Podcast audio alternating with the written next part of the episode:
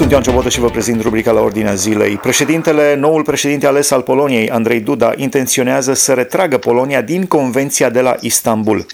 Convenția de la Istanbul a fost semnată de președintele României, Claus Iohannis, și de uh, multe alte țări.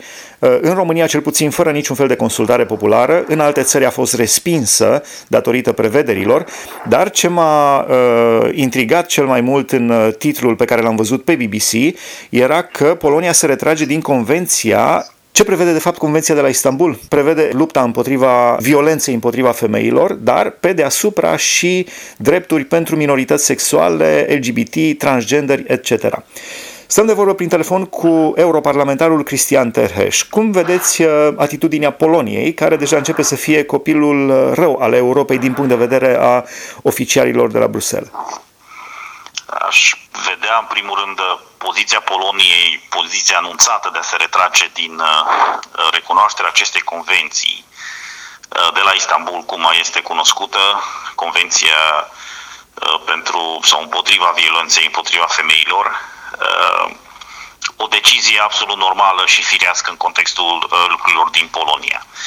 Uh, problema cu această convenție, și exact cum bine a spus, uh, na, convenție care n-a fost, uh, n-a fost dezbătută, n-a fost prezentată public în România într-un mod transparent și democratic, este că pe lângă foarte multe prevederi bune și uh, absolut normale și firești într-un stat democratic și într-un stat normal uh, de condamnare a oricăror forme de violență împotriva uh, femeilor, s-au introdus o mulțime de lucruri nu tocmai ok din perspectivă creștină și din perspectivă firească, naturală.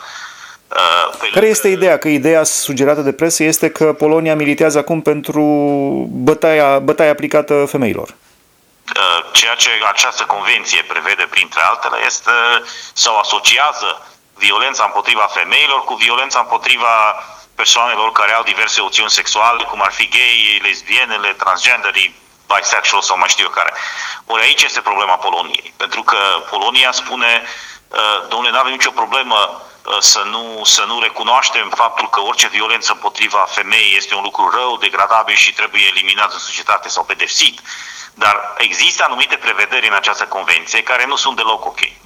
Să știți că uh, Vedeți, aici a fost o carență în momentul când această convenție a fost, a fost uh, ratificată, semnată de către președintele Iohannis. Pentru că una dintre, uh, unul dintre articolele acestei convenții prevede că orice uh, prevedere din, acest, din această convenție, dacă nu trebuie să fie aplicabilă într-un stat, dacă contravine Constituției din statul respectiv. Ori aici este situația Bulgariei.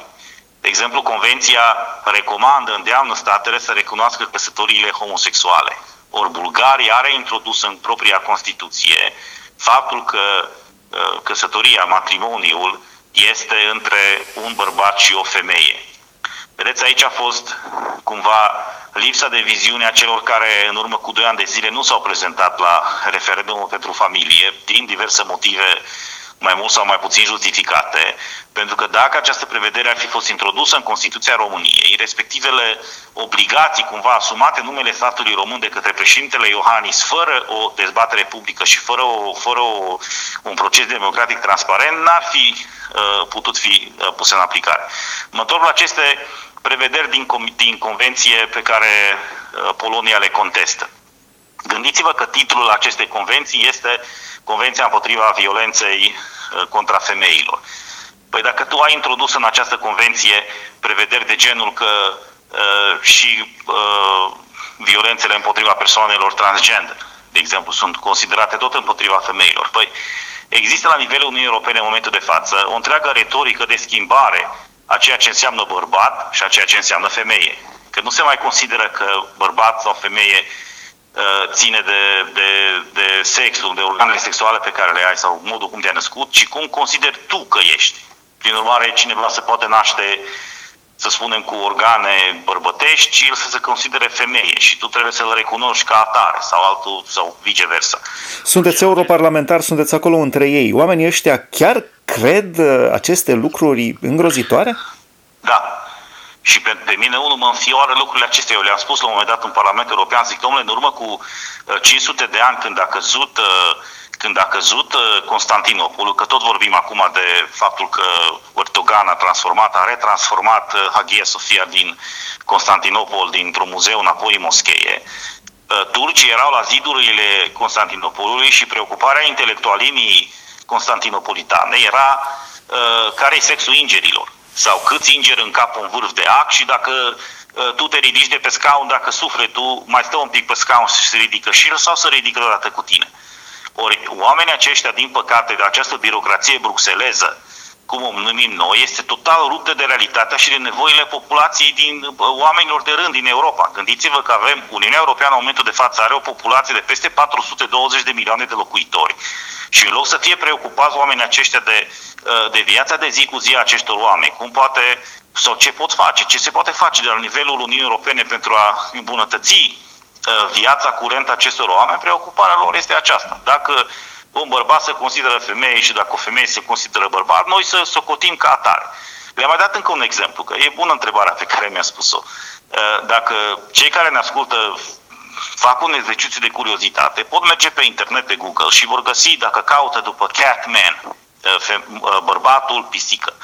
Un anume bărbat a spus că el nu se mai consideră om, ci e pisică și și-a făcut o operație de modificare facială unde și-a implantat uh, de mustăți și urechi de pisică și chestii de genul ăsta.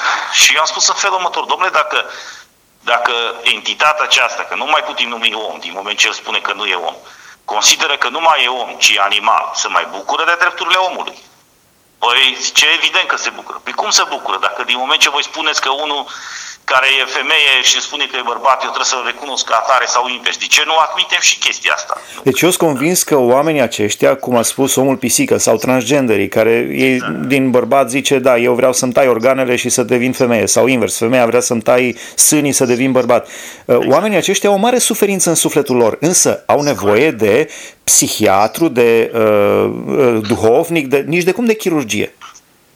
Da, aici, vedeți, aici, pentru că problema este că oamenii aceștia, într-adevăr, au o suferință psihică, emoțională. Eu, pe unii am cunoscut, eu am fost în Statele Unite 17 ani înainte să fiu ales în Parlamentul European și chiar pentru firma pentru care am lucrat, am avut astfel de persoane subordine și am tratat cu respect, am stat de vorbă cu ei, adică, din perspectiva aceasta, trebuie să-i tratăm pe toți ca și fia lui Dumnezeu, creată pe chipul și asemănarea sa. Că noi, prin natura noastră păcătoasă, am distorsionat această creație, asta e cumva păcatul nostru, dar din partea lui Dumnezeu el și-a făcut uh, uh, jobul perfect, să spun. Din acest motiv, toate aceste persoane trebuie tratate cu respect, fără discriminare și uh, cu înțelegere. Nimeni nu vrea niciun fel de violență împotriva exact. lor, însă nu pot spune exact. pe loc de normalitate aceste lucruri anormale, demne de psihiatrie. Exact. Deci oamenii aceștia au nevoie de ajutor în această situație, nu de confirmare a stărilor. Este exact. situația cu o persoană care se consideră Napoleon sau Cristofor Columb. Ce facem cu oamenii ăștia?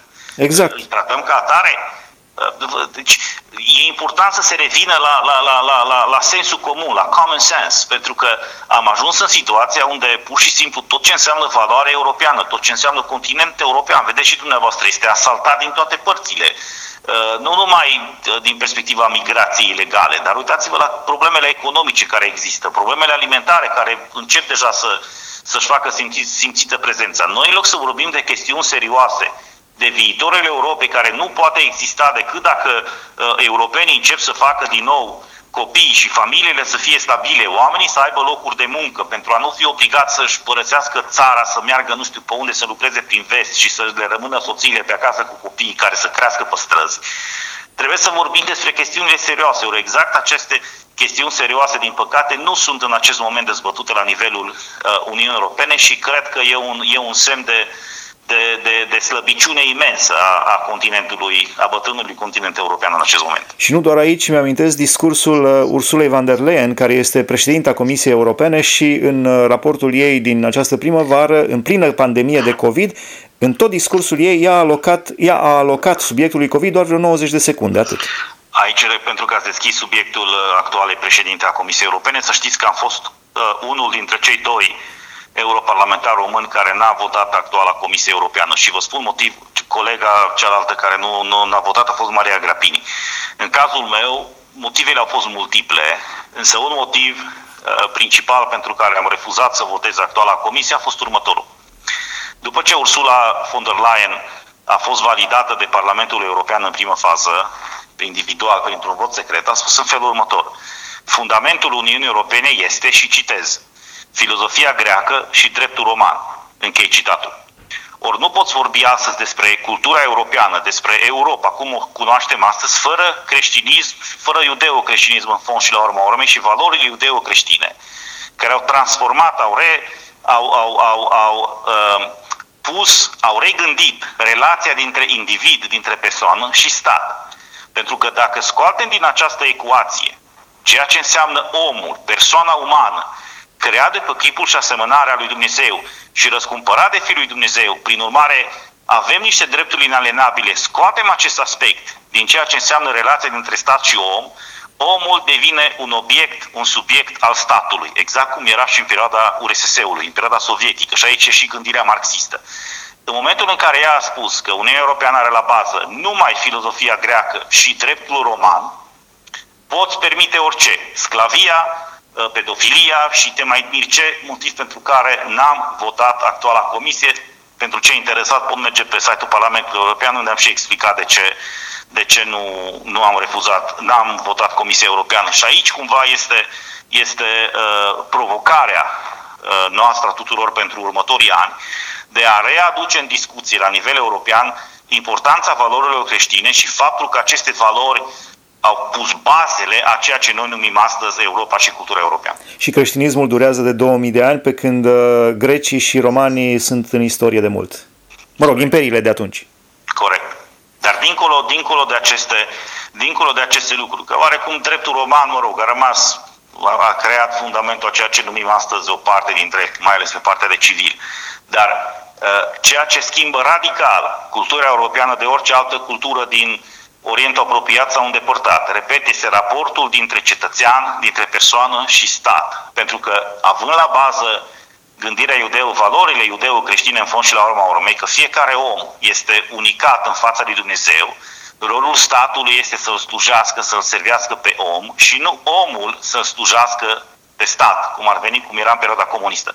Ori, dacă ajungem astăzi în Uniunea Europeană să privim instituțiile europene ca și cum europene ar fi, sau cetățenii Uniunii Europene ar fi creați sau ar exista pentru instituțiile europene și nu instituțiile europene pentru cetățenii Uniunii Europene, să răstoarnă întreaga paradigmă din Uniunea Europeană și este exact situația la care, la care asistăm astăzi. Bine ați punctat. De fapt, toată justiția de la Corea de Nord până la Argentina și din uh, America până în uh, Australia se bazează pe cele 10 porunci.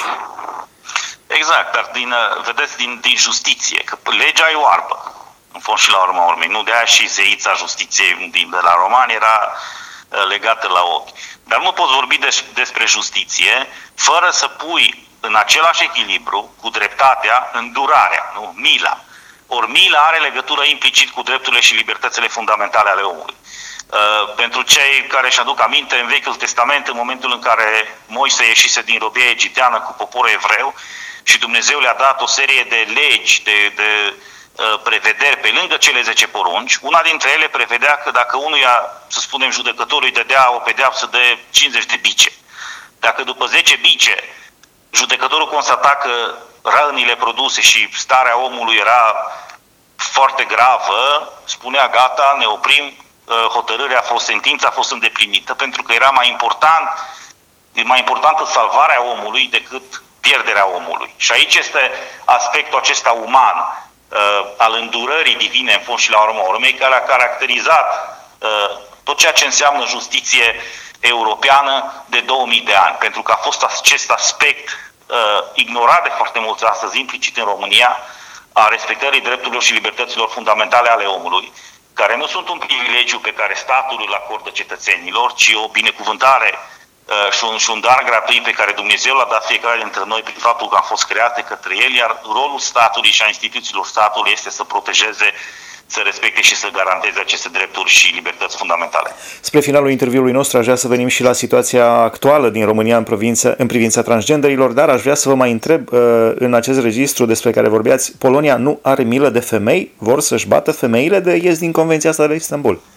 Ba din contră, dacă vă uitați la, la datele statistice, o să vedeți că uh, femeile din Polonia sunt printre cele mai respectate, rata avorturilor este foarte scăzută, vedeți foarte multe femei uh, conservatoare care ies pe stradă să, să, apere, să apere valorile creștine. Pur și simplu problema Poloniei este cu aceste, cu aceste prevederi uh, a spune de-a dreptul abuzive sau, sau micinoase care au fost introduse în această convenție. Dar să știți că aceasta este practica la nivelul Uniunii Europene și vă dau, vă dau câteva exemple sau cei interesați pot să le găsească ușor pe internet.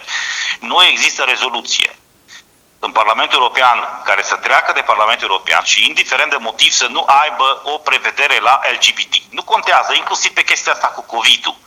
Uh, vă dau un exemplu. Vine, îți vine cineva, se negociază între grupurile politice o rezoluție foarte echilibrată și la un moment dat vine cineva cu, cu un amendament și spune uh, să avem grijă să nu fie discriminate persoanele uh, de, sau în perioada pandemiei de COVID, printre care ar fi LGBT. Și atunci eu am zis, domnule, dar atunci hai să punem și orbi, și șchiopi, și muții, și pă nu știu cine. De ce trebuie să personificăm? Suntem împotriva oricărei forme de discriminări. Punct. Nu mai exemplificăm. Pentru că dacă exemplific, exemplifici o astfel de situație, înseamnă că reduci. Adică în alte cazuri e ok să fie un om discriminat. Dar nu, vedeți, totul, este, totul are de face cu o politică de la nivelul Uniunii Europene Uh, de a împinge această agendă de sus în jos și uh, e important pentru, pentru cetățenii români să înțeleagă, să înțeleagă uh, uh, acest mecanism, aș spune, și, și încercare de, nici nu mai încercare, uh, plan de îndoctrinare a cetățenilor în această direcție. Uh, că zici, n-aș vrea să, să stau, să depășesc timpul, dar vă dau un exemplu în cazul meu. După ce am fost ales în Parlamentul European, a apărut o știre pe un site de limba engleză, în care titlul era 10 cei mai periculoși noi membri aleși în Parlamentul European. Și eu sunt unul dintre ei, pentru două motive. Pentru faptul că în Statele Unite, fiind în 2018, am susținut referendumul pentru familie. Și faptul că am spus că în ultimii ani în România s-au comis abuzuri în justiție, uh, punându-se în practică o serie de mijloace din astea de, de represiune specifice URSS-ului. Ori, pe partea aceasta cu respectarea familiei și uh, a, a căsătoriei naturale între un bărbat și o femeie a fost considerată, uite, de o parte a presei ca o chestiune extremă. Deci sunteți periculos că susțineți familia. Sunt periculos că susțin lucrurile naturale, normale. Aceasta, aceasta e și, din păcate, să știți că sunt în minoritate acolo. De aia e important, de aceea e important pentru, pentru toate persoanele care ne ascultă să înțeleagă importanța alegerii uh, unor, unor uh, uh, reprezentanți ai României, în cazul de față în Parlamentul European, care să creadă în aceste valori. Și vă spun că nu este ușor. Se fac niște presiuni pe toți membrii Parlamentului European înaintea unor astfel de voturi, mai ales când e vorba de agenda LGBT, uh, inimaginabile pentru cei, pentru cei din România. Dacă n-ai, dacă n-ai tărie de spirit și n-ai niște, niște valori foarte bine înfipte, foarte ușor te duci pe brazdă că spui, domne, toată lumea votează într-o anumită direcție sau în alta. Da. La final, v-aș întreba despre situația din România. Pentru ascultătorii care nu știu, în România, în uh, timpul pandemiei, a fost dată, la începutul, înainte de starea de urgență, legea educației sexuale, care prevedea educația sexuală obligatorie fără acordul părinților. Parlamentarii și-au dat seama de greșeală și în iunie au reparat greșeala, însă președintele Iohannis a amânat să promulge legea respectivă, care se transforma din legea educației sexuale fără acordul părinților în legea educației sanitare cu acordul părinților, dar președintele nu a promulgat-o până în ultima zi, a contestat-o la Curtea Constituțională, urmează să fie judecată pe 16 septembrie, mi se pare, și în aceeași perioadă uh, a mai fost încă o inițiativă legislativă și anume de interzicele a prozelitismului de gen în universități, în școli. Adică nu poți să mergi să spui în universități, în școli despre transgenderi, exact cum nu poți să spui despre teoria pământului plat sau despre uh, teoria rasei ariene a lui Hitler, a naziștilor. Uh, dar și această lege, din nou, nu a fost promulgată de președintele Iohannis, legea transgenderilor. Deci, nu vorbim uh, povești, ce vorbim acum despre Convenția de la Istanbul, ci vorbim lucruri care se desfășoară în acest moment în România. Deci, cum vedeți situația din România în acest moment în pro- problema transgenderilor? Uh, gândiți-vă cu privire la această educație sexuală, educație sexuală în școli. Păi, dacă uh, posibilitatea unui copil de a participa la orele de religie necesită aprobarea explicită, nu tacită cum era anterior, a părintelui, nu este normal ca și în această situație să existe o, aprobare explicită a părintelui. Nu vorbim aici dacă educația respectivă este ok sau nu e ok, dacă e binevenită sau nu, ci vorbesc despre faptul că la nivel constituțional tutorele sau părintele are dreptul de a, de a, de a, de a, de a, de a decide explicit cu privire la modul cum este educat uh, copilul său. Aș face o paranteză aici pentru cei, pentru ascultătorii care se gândesc ce avem noi cu edu- educația sexuală. Am văzut manualul elaborat de Organizația Mondială a Sănătății, este public pe internet, în care se prevede copii de, ze- atenție, dragi ascultători, copii de 0-4 ani masturbare. 0-4 ani. Asta vor să bage în copiii din România prin educație sexuală obligatorie. Exact. Plus ceilalți vârste mai mari deja, cu același sex și așa. Deci Gândiți-vă că lucrul acesta se întâmplă deja în afară de câțiva ani și rezultatele sunt absolut uh, abominabile. Eu am stat uh, 17 ani în California și în urmă cu câțiva ani trecuse o lege în California prin care tot așa cu genderul ăsta, unde unul dacă se considera un băiat, se considera fată, putea intra în uh, vestiarul fetelor. Păi vă dați seama ce a ieșit acolo, nu? Sau în baia fetele, sau în toaleta lor. Adică nu poți să uh, creezi niște conflicte sau a fost, țin minte, la o benzinărie, o situație din asta, unde unul care se considera un bărbat s-a considerat femeie și a intrat în toaleta femeilor și s-a luat de o femeie de acolo și a intrat bărbatul ăla de acolo și l-a bătut pe ăla de la rupt. Adică niște, cum, creezi niște, pentru că genul acesta de anormalități creează reacții pe măsură. Dar revin la, revin la partea cu, la, la cealaltă întrebare pe care o aveați cu teoria genului în universități. Dom'le, în universități învață știință. Păi nu vă supăra, știința se ocupă cu chestiuni uh, concrete, măsurabile, palpabile, cuantificabile. Păi... Trebuie studiată și problema transgenderilor, însă probabil la Facultatea de Medicină, la secția de psihiatrie. Bun, poate fi și din perspectiva aceasta tratată, dar uh, sau studiată. Dar să vii să faci o știință din ceva, din feeling-ul unui om, Dom'le, dacă unul se consideră animal, ce facem? Sau râmă, sau știu eu ce se consideră. Adică tu îți dai copiii la universități ca să învețe Uh, cum să spun, să învețe, să învețe chestii uh, educaționale, lucruri care, lucruri care sunt cuantificabile, măsurabile. Ori uh, ceea ce au devenit universitățile și vedeți și în Statele, Statele Unite acum cu reacțiile astea, cu Black Lives Matter și toate lucrurile astea, reacțiile de acolo, în loc de știință, nu se mai învață știință, ci se învață ideologie. Și aduceți-vă aminte, pentru cei care au, au fost destul de avansați în vârstă în perioada comunistă, unde îți venea uh, uh, comisarul de la partid sau șeful de la partid și ideo- ideologul de partid avea o mai mare greutate în cuvânt decât inginerul de la fabrică. Dacă ăla spunea că nu poți să faci o curbă pătrată, la vinea și spunea, nu domnule, partidul a ordonat și voi trebuie să executați. Bine, șeful să trăiți. Ori nu poți, ca societate, nu poți, nu poți progresa în acest fel. Și din acest motiv vedem regresul actual al, al societății vestice, pentru că au, au, au, au eliminat normalul și uh, sensul comun și l-au înlocuit cu toate aceste lucruri anormale și ilogice și evident creează, creează situația pe care o vedem cu toții de gringolat actuală din societate și implicit, implicit uh, uh, scăderea, scăderea influenței și puterii uh, vestului în raport cu restul lumii. Ultima întrebare, uh, legat tot de România. Uh, spunea în 2018 președintele Iohannis, și chiar nu avem nimic cu dumnealui, ne rugăm Dumnezeu să-l binecuvânteze, să-i dea înțelepciune, și Sănătate, spunea în 2018 că are pregătiți vreo 1200 de, nu mai știu cum se numeau, agitatori din ăștia de gen, ceva de genul, instructori de gen, nu mai știu cum se numeau, dar are pregătiți 1200 pentru toată țara. Cum vedeți această situație? Deci vor veni în școli, în fabrici, în, peste tot să ne cum spuneați, cum făceau comuniștii, exact, să ne exact, spele pe creier. Exact. Este, păi este, să știți că dacă, dacă comunismul este efectul filozofiei marxiste, Ceea ce vedem astăzi în școli, universități, în politică chiar, este efectul filozofiei neo-marxiste. Dar fundamentul este același. Omul, de fapt, nu mai este văzut ca o creație lui Dumnezeu.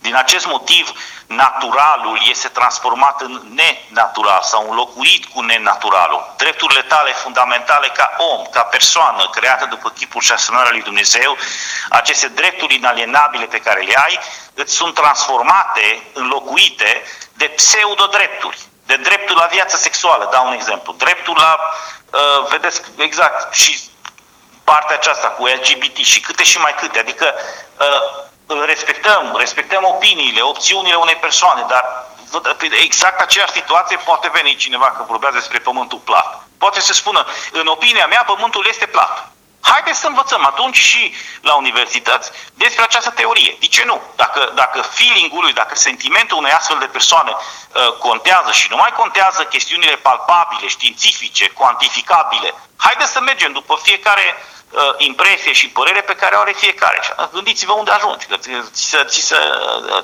uh, societatea se face implozie, exact ceea ce vedem că se întâmplă astăzi și cu, și cu societatea vestică. Din acest motiv mă întorc la ceea ce spuneam anterior. Pentru creștini este important să înțeleagă implicarea activă, implicită, directă în societate. Nu poți să stai deoparte, e important să te rogi, e important să contemplezi, să citești Biblia, dar e important în același timp să revenim în societate și să educăm pe oameni lucrurile ce țin de natural și să condamnăm, aș spune, pe față chestiunile nenaturale, minciuna și ipocrizia. Spunea Mântuitorul Iisus Hristos, voi trebuie să fiți ca o cetate așezată pe un munte, adică văzută din toate părțile. Mi-aduc aminte de, și de cuvintele pe care Iisus le-a spus înainte de a se înălța. Mergând, învățați toate neamurile, botezându-le în numele Tatălui și a Fiului. Ori, remarcați verbele, mergând, învățând, botezând. Ori partea asta de a învăța e important pentru creștini să înțeleagă că e nevoie să iasă din biserici în societate și să învețe, exact cum și Isus ne-a îndemnat în urmă cu 2000 de ani și în fond și la urmă urmă aici e rolul bisericii, de a vesti adevărul, nu numai adevărul biblic. Am ajuns în timpurile unde e necesar să revestească și adevărurile fizice, dacă îi pun acolo și chiar cele biologice, în sensul că cineva dacă e născut bărbat, e bărbat și dacă e născut femeie, e femeie. Dumnezeu să ne ajute, mulțumim frumos, a fost împreună cu noi prin telefon europarlamentarul Cristian Terhe și am vorbit despre faptul că Polonia intenționează să se retragă din Convenția de la Istanbul, uh, care în principal uh, este acceptată ca fiind uh, împotriva violenței împotriva femeilor, dar are și alte prevederi și anume promovarea LGBT, homosexual, transgender, etc. Lucru care în România acum este într-o perioadă foarte fierbinte, așa cum vă spuneam, Dumnezeu să dea înțelepciune președintelui Iohannis, celor de la Curtea Constituțională și toți cei care decid în acest domeniu, uh, așa cum spunea interlocutorul nostru, lucrurile să fie măcar normale, dar ar fi bine să fie chiar după voia lui Dumnezeu, dar măcar normale. Sunt Ioan Ciobotă, aici se încheie rubrica la Ordinea Zilei de astăzi. Puteți urmări și pe podcast această rubrică dacă tastați pe internet la Ordinea Zilei Podcast. Dumnezeu să vă binecuvânteze!